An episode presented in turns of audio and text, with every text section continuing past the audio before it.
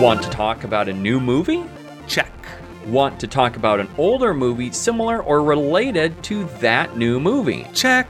That's what you can expect from Quality Check Podcast. It's a new podcast on the Studio DNA Network hosted by yours truly, Drew Douglas and Daniel Posey. Every other Tuesday, we'll talk about a new movie and an old movie to see how the film's quality holds up. Do you like sports? Because we like sports. Let's talk about sports. It's Sports Yak. Sports Yak. It's Sports Yak. Welcome to episode 280 of the Sports Yak podcast. You mean the Wes Ferrell episode? Will Ferrell.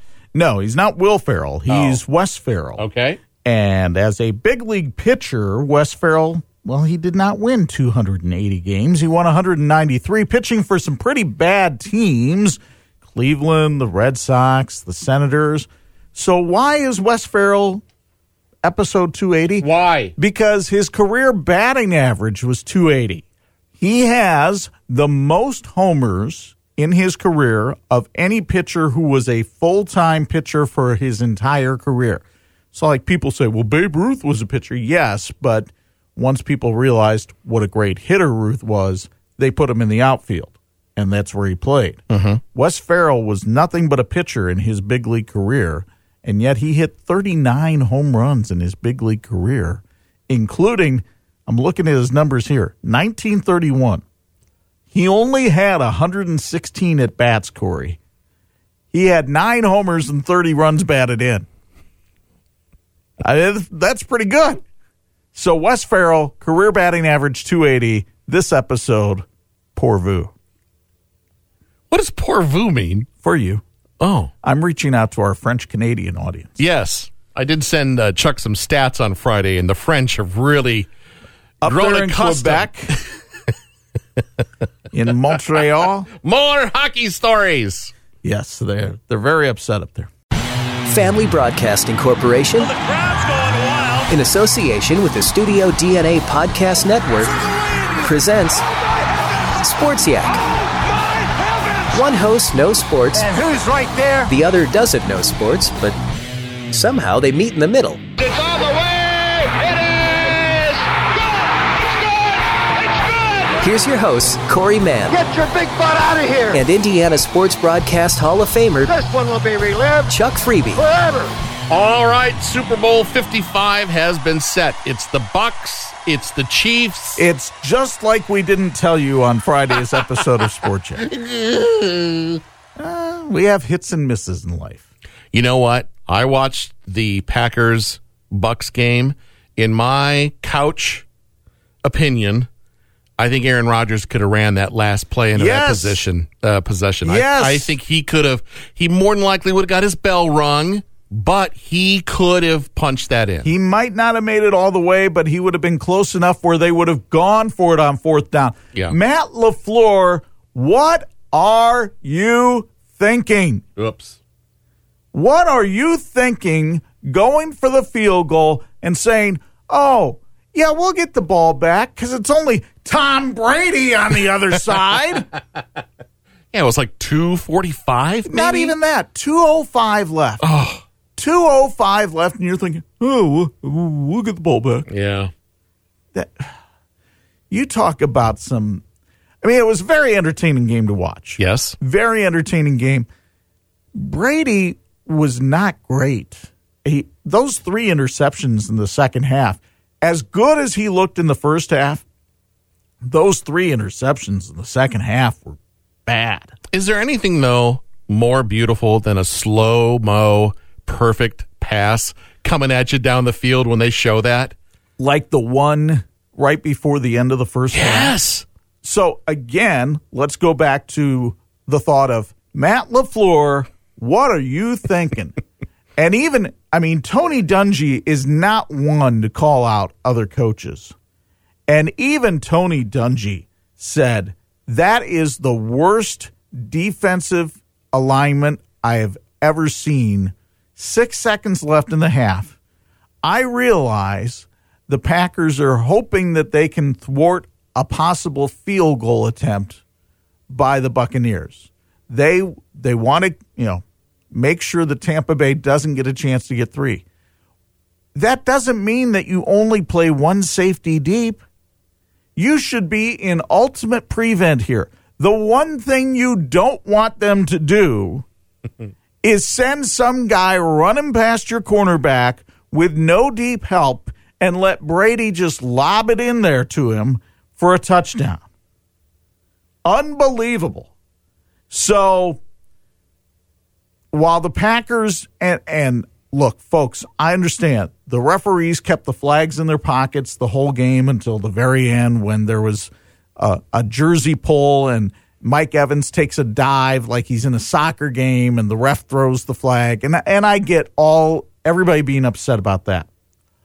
Be upset at the Packers. Be upset at the coaching decisions of Matt LaFleur. And understand that this is probably the reason why Aaron Rodgers sits at his post-game press conference and kind of leaves the door open as to what might happen in the future.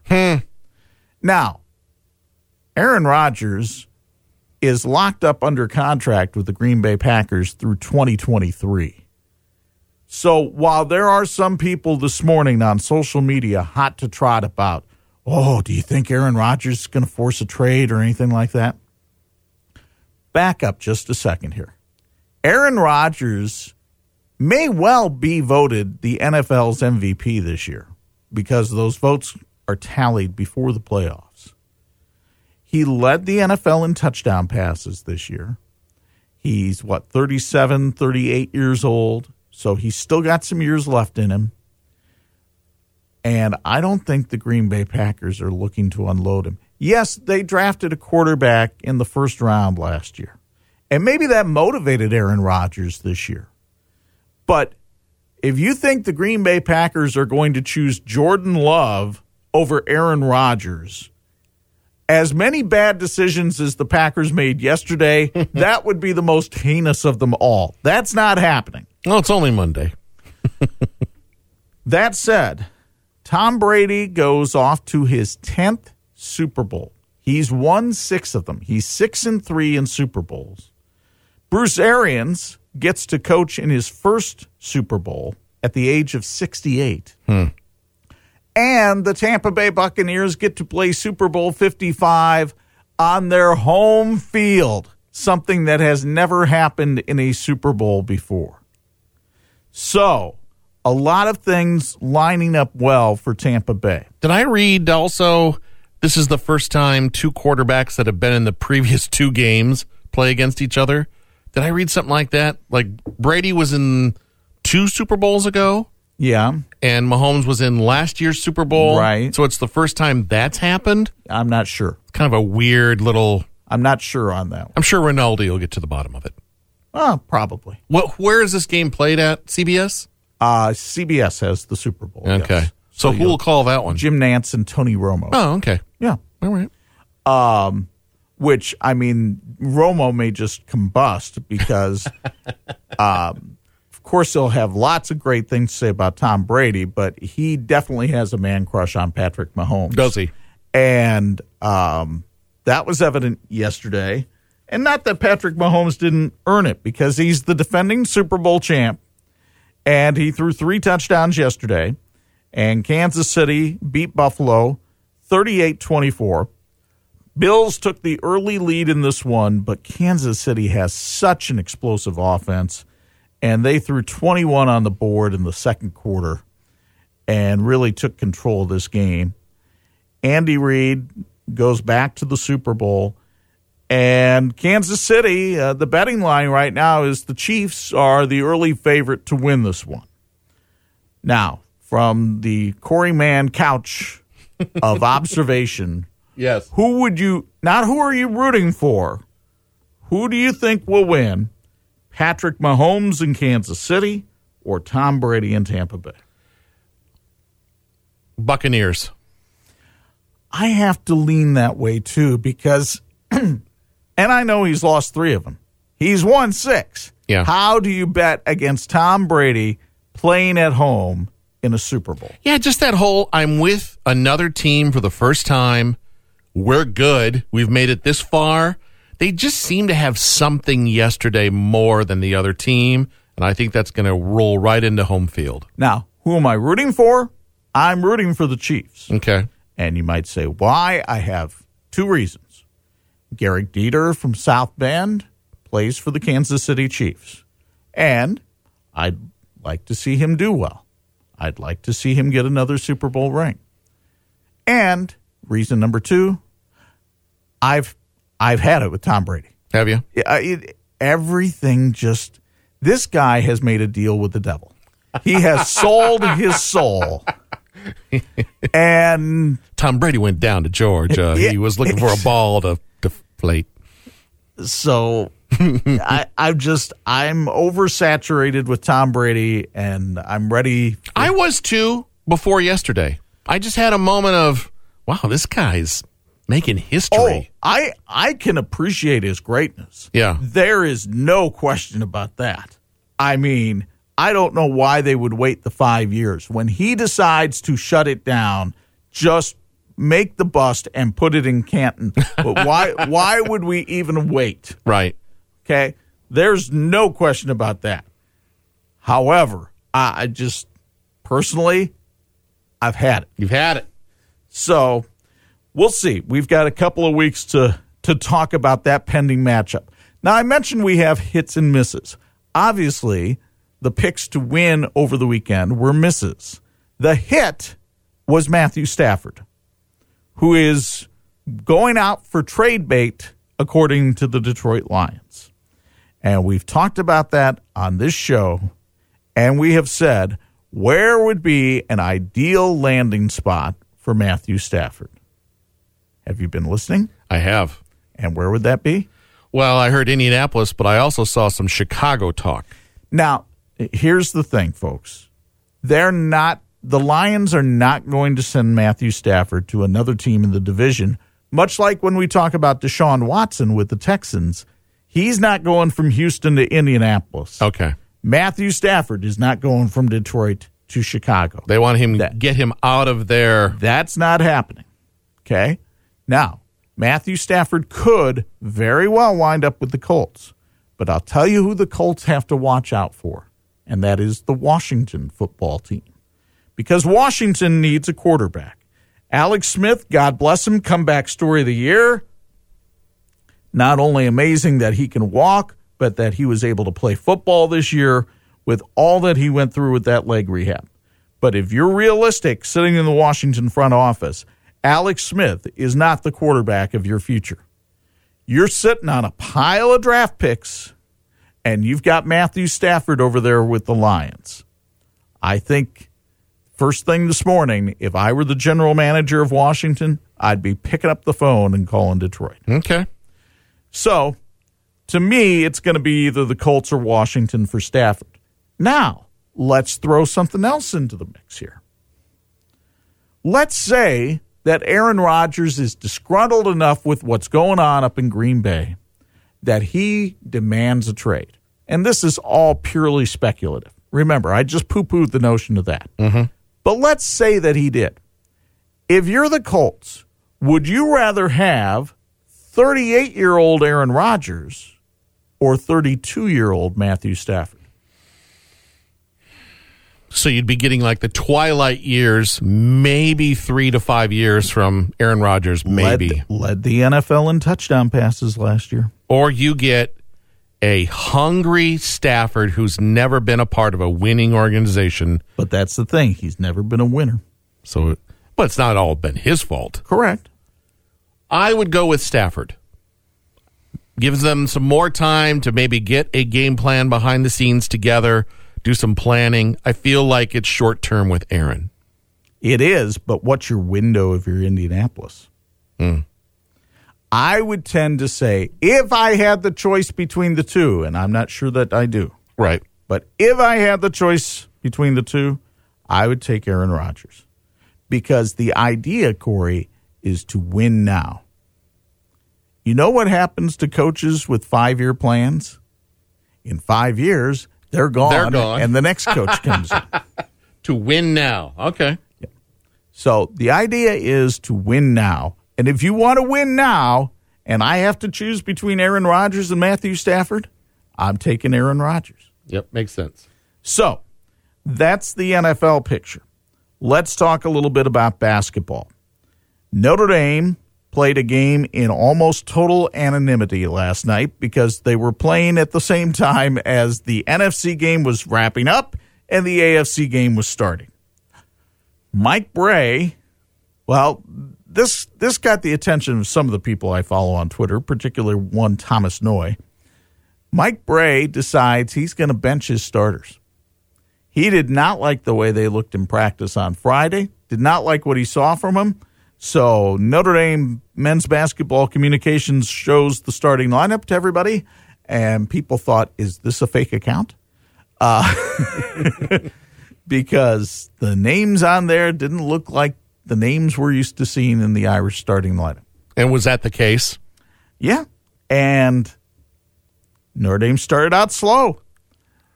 Now, the good news for them is they were taking on a Miami team that's pretty well beat up.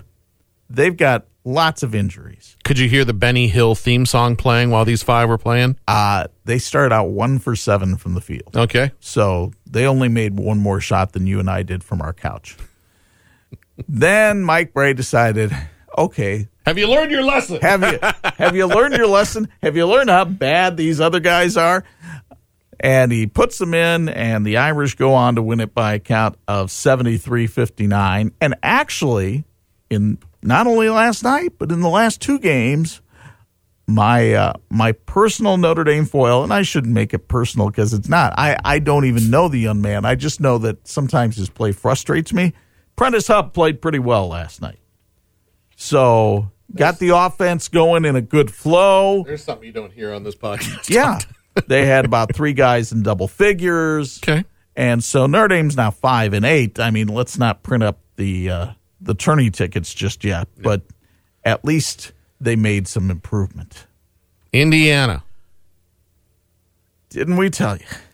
Didn't we tell you Friday, kids, that the success in the game against Iowa and the great defense that Indiana played might be a mirage?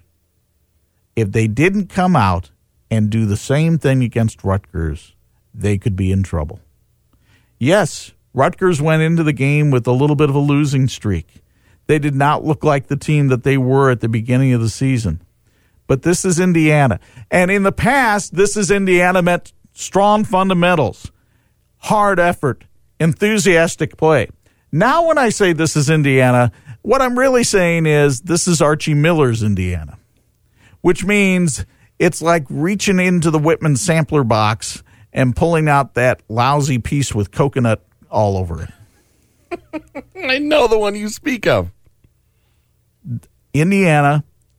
And here's the perplexing thing. Part of IU's problem most of the season has been they can't shoot three-pointers. They're terrible from three-point range.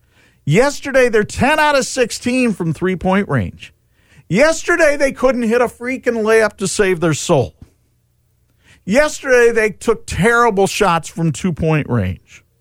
And yesterday, they played with all the defensive effort of this granite countertop. None. And they lose at home,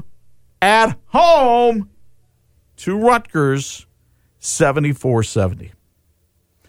Friends, Indiana is now 9-7, and they're 4-5 in the Big Ten. Did you know, since Bob Knight's departure, Indiana is basically a 500 team in Big Ten play?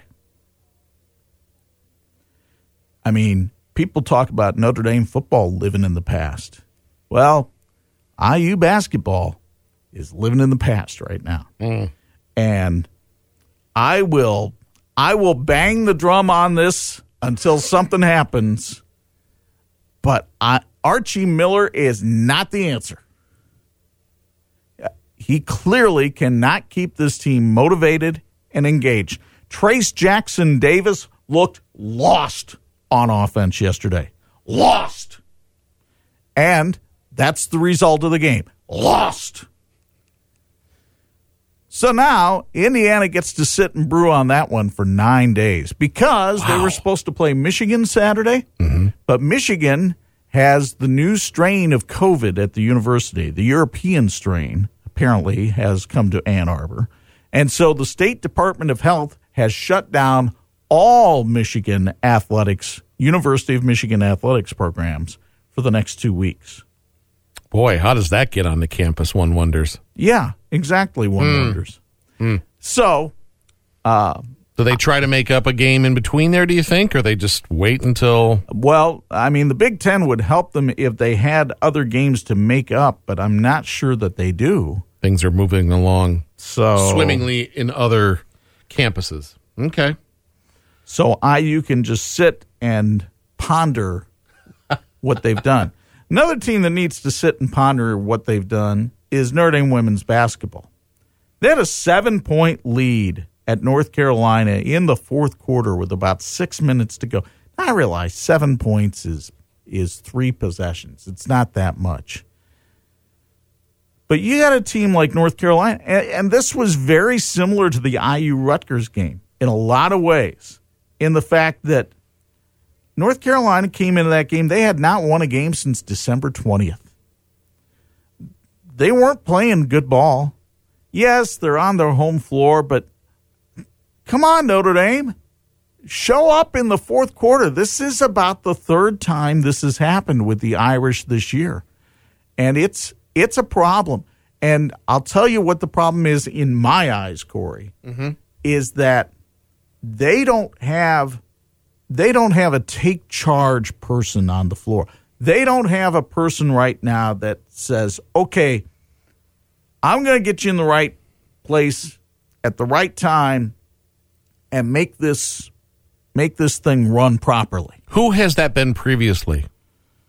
Well, you go back to previous team. Typically, it's your point guard. Okay. Typically, it's your point guard. But Notre Dame is so young. And then they have transfers in like Destiny Walker and Dara Mabry. There just doesn't seem to be the chemistry. When you watch them, there just doesn't seem to be... Lots of teams have a pecking order, okay? There doesn't seem to be a pecking... Now, sometimes that can be a good thing if you got five people working as one. But right now, they don't have five people working as one, and that seems to be a problem. Okay. So a game that Notre Dame should have had yesterday gets away from them, and they lose to North Carolina by the count of 78-73. And now it gets really tough the rest of the way for the Irish because most, if not all, of the opponents the rest of the regular season are ranked. Syracuse, Louisville, which is number one, and North Carolina State, which is number two. They play Syracuse twice, they play Louisville twice, they play North Carolina State, and then they have a game with Pitt, which they should win. But my goodness, the road really gets tough, which is why you needed to rack up wins early on when you could, because the end of the season isn't going to bode well for Notre Dame getting into the NCAA tournament. High school basketball over the weekend. Congratulations to John Glenn. The Falcons win their third straight bi-county tournament. Carter Young was named the MVP. They handled New Prairie on Saturday night, beat the Cougars by double digits. So Travis Hanna's team rolling along. They are 12-1, weather permitting. They are scheduled to play at Mishawaka Marion on Tuesday night in an NIC game, and that should be interesting. The Knights won a thriller at the Penn Palace over the weekend in overtime on Friday night. Mitchell Menting stepped up, had a couple of big three-pointers in the overtime period to lead Rob Berger's team to the win. So Marion and Glenn should be a very interesting game if the weather cooperates and they can play that one on Tuesday night. Some other developments from over the weekend. John Adams remains undefeated. Chesterton had a couple of its better players out with some injuries, so that made a difference, but Adams handled them in Hathaway-Shack, beat them 61-49. Adams continues to play spectacularly good defense. They play really good team ball. They'll get some challenges as the year goes on, but I really like the way Chad Johnston's team is playing right now, and they're ranked number 8, I believe, in this week's IBCA poll. Mishawaka, I watched some of their game with Northridge on Saturday night. Mishawaka came into the season, and I think we've said this before on the show, or maybe I said it in the social media. You look at Mishawaka's team, and, you know, there are some teams, they walk onto the court and you're like, wow. You know, you look at Mishawaka's team, it's like, okay, you know, bunch of nice kids, hope they have fun. But they get in your grill defensively. They execute the offense beautifully. Nobody is afraid to take the shot. The other night, they had all kinds of people hitting key shots for them in the fourth quarter. And they wound up beating a good Northridge team by 12 points. And so Mishawaka is the only undefeated team in the Northern Lakes Conference. They've won 8 in a row. They'll have some tough road games later on in the NLC. But right now, Ron Heklinski's team is sitting pretty over there on Lincoln Way. Yes. No, I'm just enjoying. You're very fired up for a Monday. Well, there's a lot to be fired up about. The tournament pairings came out last night for girls basketball. Girls basketball, okay. Class 4A over at Goshen. This should be quite the sectional. You've got 4 teams with at least 15 wins in that sectional. Penn is going to be the favorite, and for obvious reasons. I mean, they're ranked number 3 overall in the state. Christy Ulrich's team, though, has had some hiccups along the way, but they got the easier side of the bracket. They open up with Concord on a Tuesday night, and then they would play Elkhart if they win that. Meanwhile, on the bottom side of the bracket, Northridge got the bye. They'll play the winner of Warsaw and Goshen. Warsaw and Goshen played for the Northern Lakes title just a couple of weeks ago, and Goshen won that game. And so that should be a fun bracket, and we may wind up there very well for our 46th game of the week come girls tournament time.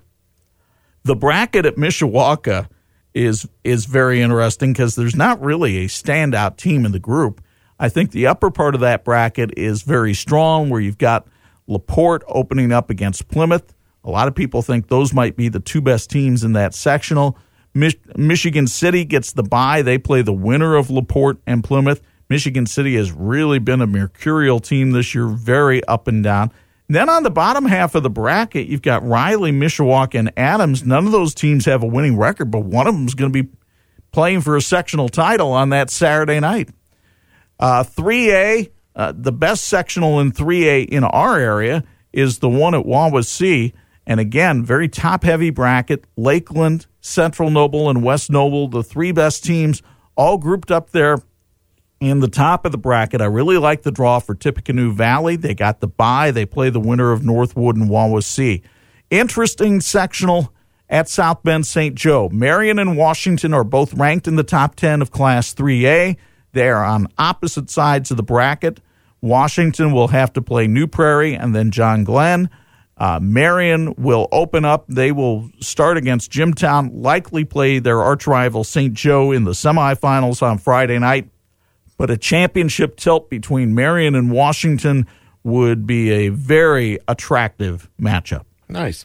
Will you have any opportunity to do girls games? Yeah, we'll do a girls sectional semifinal, and we'll have some conversations here to see if we actually do a girls sectional final. But we will do a girls regional this year. We'll do girls semi-state. Okay, and then we'll have all 4 of the state final games on TV 46. Puck news. Pucks, the Blackhawks have won 2 in a row. They've got this kid, Pius Suter. He became the first Blackhawks player since 1933 that in the first game that he scores an NHL goal, actually got a hat trick. Scored 3 of them yesterday against Detroit. Here's the good news, Blackhawks fans. The Red Wings are back in your division, and they stink. So this has been a real boon for the Blackhawks. Press release.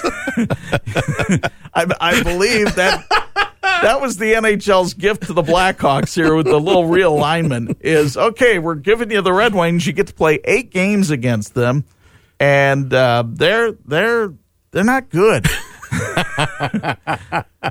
That was enjoyable. So the Hawks won back-to-back games over the weekend. It looks like they may have finally found a goalie, and lo and behold, after an 0-3 start, the Hawks are now 2-3-1, and they're in third place in the Central Division. How about that? Chuck Freebie. Local hockey, you got what? You got Penn my neighbor there? Kid. My neighbor kid, Riley Planey, scored a pair of goals and helped Penn to a 5-2 win over Valpo on Sunday. And I will be very honest with you. The only reason that made the morning sportscast this morning is because he's my neighbor kid. Well, that'll happen. But, you know, that's what we do. We build relations there in the creek. Okay. I've got an underrated, overrated I'm bringing to the show, one and only. Okay. Do you have anything up your sleeve? I actually do. All right. Can I go first? Please. The movie The Blues Brothers, overrated or underrated? Yesterday would have been the 72nd birthday of one John Belushi. I celebrated in my own way. The movie itself, a lot of people talk about it. I'm going to say down the line. Down the line. Down the line.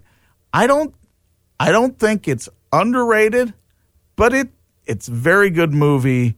It's got some memorable lines in it.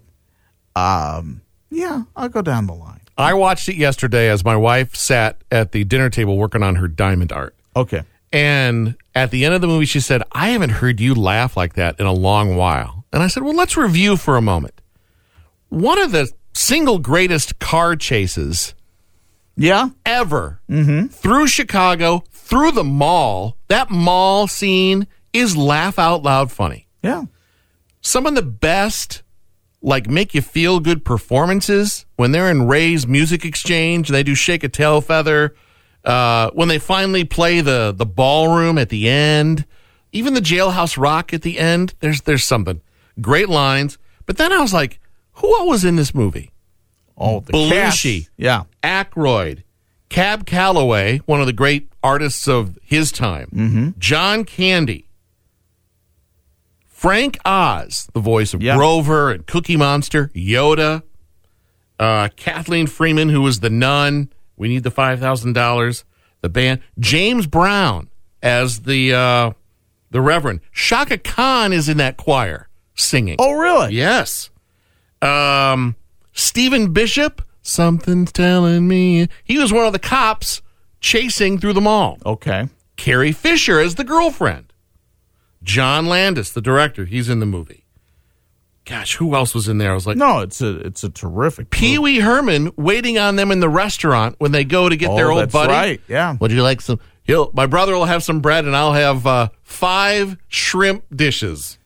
As before, anybody had really nobody knew who he was. Yeah. I mean, there's just a juggernaut. I'm going to say underrated. Okay, underrated. I stand by one of the best car chases of all time on film. Oh, I would agree. My son kind of walked in halfway through the chase to the Cook County adjuster's office, and he's like, is that a tank?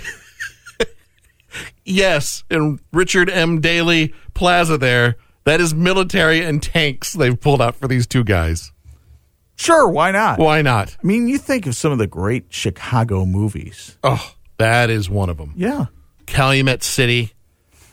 Oh, so good. So funny. And all those, you're like, I've been on Lower Wacker of where course, they're at. I've been under that subway where they're driving. Oh, it's so good. All right, what do you got for me? All that was missing was a Ray Rayner reference. And that stupid dog. Tina Turner. Interesting. I would say overrated until I saw her live. Mm-hmm. And I got my mouth shut. She was a performer. So this is late 90s. The big hit at the time was I Don't Want to Fight.